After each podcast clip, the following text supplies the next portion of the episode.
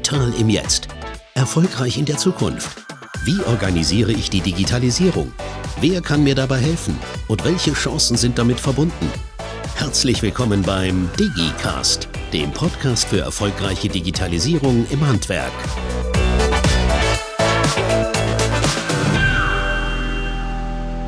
Hallo und herzlich willkommen zu einer neuen Podcast-Folge. Wir freuen uns, dass ihr wieder eingeschaltet habt. Heute wollen wir das Thema 3D-Druck im Handwerk allgemein und 3D-Metalldruck im Speziellen näher beleuchten und dafür steht uns Oliver Eismann vom Schaufenster Bayreuth bei der Handwerkskammer für Oberfranken Rede und Antwort. Hallo Olli. Hallo. Das Thema 3D-Druck oder korrekterweise additive Fertigung ist schon seit einigen Jahren präsent. Aber wie ist der aktuelle Stand im Handwerk? Ja, also von einer flächendeckenden Durchdringung sind wir noch weit entfernt, aber es gibt schon etliche gute Erfolgsgeschichten aus einigen Gewerken. Zu nennen wären hier vor allem ähm, die Gewerke Modellbau, Metalltechnik, Optik, Hörgeräte, Akustik, die ganze Chirurgie-Mechanik, Zahntechnik, Orthopädietechnik, auch Schreiner und äh, Bäcker, Konditoren und äh, zu guter Letzt auch Gold- und Silberschmiede. Wir haben ähm, in Bayreuth zum Beispiel einen, einen Orthopädietechnikerbetrieb. Ähm, dabei begleitet die Arbeitsabläufe und Prozessschritte bei der Herstellung von Orthesen, Prothesen und Einlagen mit Hilfe von 3D-Scan und 3D-Druck zu optimieren. Außerdem hat dieses Jahr auch eine Goldschmiedin aus Bayreuth den Zukunftspreis äh, für 3G gedruckte Gussformen äh, für Schmuck bekommen. Und wir haben in Oberfranken mit Konzeptlaser in Lichtenfels auch einen Pionier sozusagen im 3D-Metalldruckbereich, der mittlerweile ähm, von General Electric übernommen wurde. Ah, das hört sich äußerst vielversprechend an. Und wenn ich mich jetzt als Handwerker für den 3D-Druck interessiere, wie und wo erhalte ich denn eigentlich Informationen und Hilfe rund um dieses Thema? Also für interessierte Handwerker gibt es an dieser Stelle unterschiedliche Anlaufstellen, die je nach äh, geografischer Verortung genutzt werden können. Grundsätzlich kann als erste Anlaufstelle die zuständige Handwerkskammer genutzt werden. Darüber hinaus bieten etliche Mittelstand-Digitalzentren im Bundesgebiet Demonstratoren und Auskunftsstellen für additive Fertigungstechnologien an, wie auch wir hier äh, in Bayreuth im Bereich 3D-Kunststoff und Metalldruck. Und es gibt in größeren Städten auch immer häufiger ja, so Art Makerspaces und Innovation Labs, äh, wie man neudeutsch sagt, äh, oder dergleichen, ähm, die also Schnupperkurse für 3D-Druck Neulinge anbieten. Auch im Internet sind unter handwerkdigital.de oder mittelstanddigital.de verschiedenste Anwendungsmöglichkeiten und Beispiele zu finden. Ah, okay. Und wenn ich jetzt als Handwerker die Entscheidung gefällt habe, Mensch, ich investiere in den 3D-Druck, wie gehe ich denn dann voran? Was mache ich denn da? Also hier kommt es schon mal ganz darauf an, um welches Gewerk es sich handelt und äh, welche 3D-Drucktechnologie eingesetzt werden soll. Mhm. Im Zweifelsfall empfiehlt sich auch hier eine Kontaktaufnahme mit dem Innovations- und Technologieberater der zuständigen Kammer. Gerade im Kunststoffbereich äh, mit schichtweisem Aufbau, also dem sogenannten äh, Material Extrusion oder Fused Layer Modeling, wie es im, im Englischen heißt, gibt es mittlerweile eine große Auswahl an qualitativ brauchbaren Einstiegsdruckern, die von den Investitionskosten überschaubar sind. Von einer Investition in teurere Systeme, wie zum Beispiel einen 3D-Metalldrucker, der schnell auch mal also im sechsstelligen Bereich liegt, sollte man sich seiner Sache aber absolut sicher sein. In solchen Fällen sollte auch immer die Option geprüft werden, ob zum Start besser erstmal ähm, eine, ja, eine äh, 3D-Druckdienstleistung also in Anspruch genommen werden sollte, ähm, die im Internet zur Verfügung steht oder beziehungsweise äh, dort ausfindig gemacht werden kann und äh, somit also das Ganze auch außer Haus gegeben werden kann. Die Angebotspalette an Dienstleistern in diesem Bereich ist mittlerweile auch schon enorm gewachsen. Ähm, steht der Entschluss dann fest, in einen eigenen 3D-Drucker zu investieren, ist es immer sinnvoll, die Möglichkeit von bestehenden Bundes- und Landesfördermitteln zu prüfen. Ähm, Parallel zur Hardware muss aber auch an die Qualifizierung der betroffenen Mitarbeiter gedacht werden, mhm. die im Idealfall auch schon vor dem Eintreffen der Hardware, also des 3D-Druckers, gestattet werden sollte oder kann. Auch hier bieten immer mehr Kammern Grundlagen- und Aufbaulehrgänge im Bereich additive Fertigungstechnologien für Handwerker an.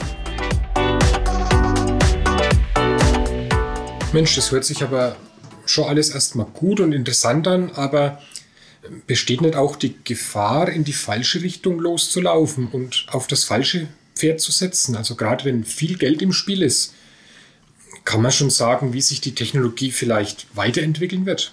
Ja, also zuallererst muss man erwähnen, dass der 3D-Druck in weiten Bereichen und gerade bei Verfahren, die schon seit vielen Jahren erfolgreich, erfolgreich auf dem Markt sind, ähm, enorm ausgereift sind.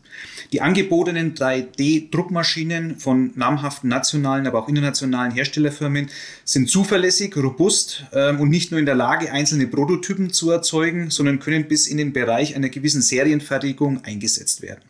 Dies ist natürlich immer ähm, eine Kosten-Nutzen-Abwägung im Vergleich mit traditionellen Fertigungsverfahren und da muss natürlich jeder Betrieb für sich das natürlich prüfen. Aber gerade im Bereich von äh, Produktindividualisierung und Produktlosgrößen ab 1, also auch der klassische Ersatzteilfall, das ja im, im Handwerk seit jeher seine Stärke hat, ähm, ist, ist damit ja also prädestiniert dafür. Somit kann also additive Fertigung das Handwerk gerade bei der einzigartigen Handarbeit also sinnvoll ergänzen und für die Herausforderungen der Zukunft fit machen. Die Erwartungshaltung und Ansprüche der Kundschaft ähm, sowohl im, im B2C, also im, im, im Endkundenbeziehungen äh, und vor allem aber auch im B2B-Markt mit anderen Firmen, äh, wird sich weiter verändern.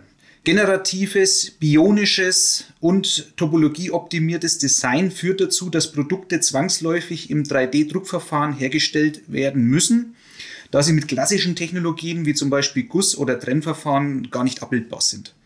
Auch immer mehr hybride Lösungen mit einer Kombination aus additiven und subtraktiven Verfahren entstehen dadurch. Mhm. Also somit ist es äußerst wichtig für das Handwerk, das bestehende Geschäftsmodell auch im Hinblick auf die eingesetzten Herstellungs- und Fertigungstechnologien ständig im Blick zu behalten, um rechtzeitig den Veränderungsprozess anstoßen zu können.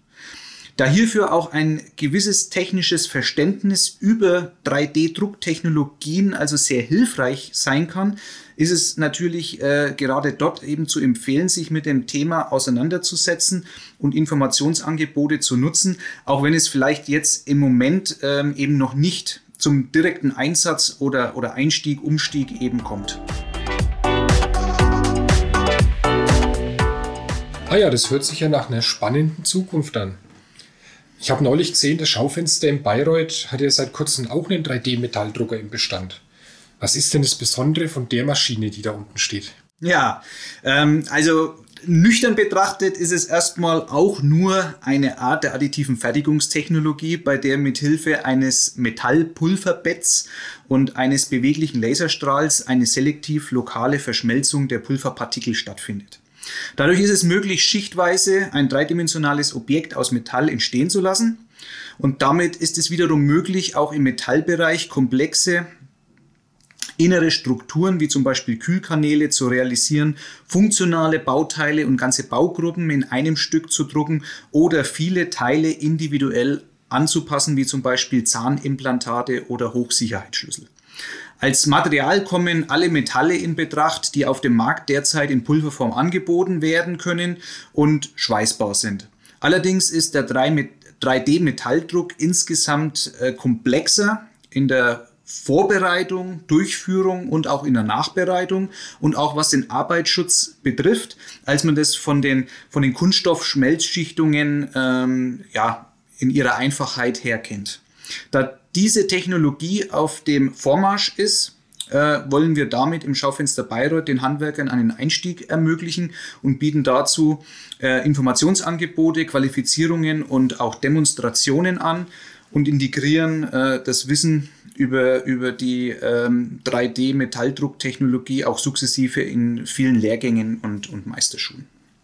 Ja, Olli, dann sage ich an dieser Stelle schon mal vielen, vielen Dank für die interessanten Einblicke in die Welt des 3D-Drucks im Handwerk und Ich bedanke mich natürlich auch bei allen Zuhörenden für Ihr, für euer Interesse. Vielen Dank fürs Zuhören. Danke, tschüss und ade.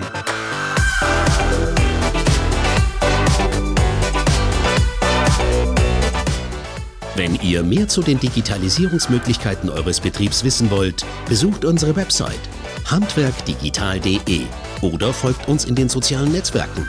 Wir freuen uns auf euch. Der DigiCast ist eine geförderte Initiative des Bundesministeriums für Wirtschaft und Energie.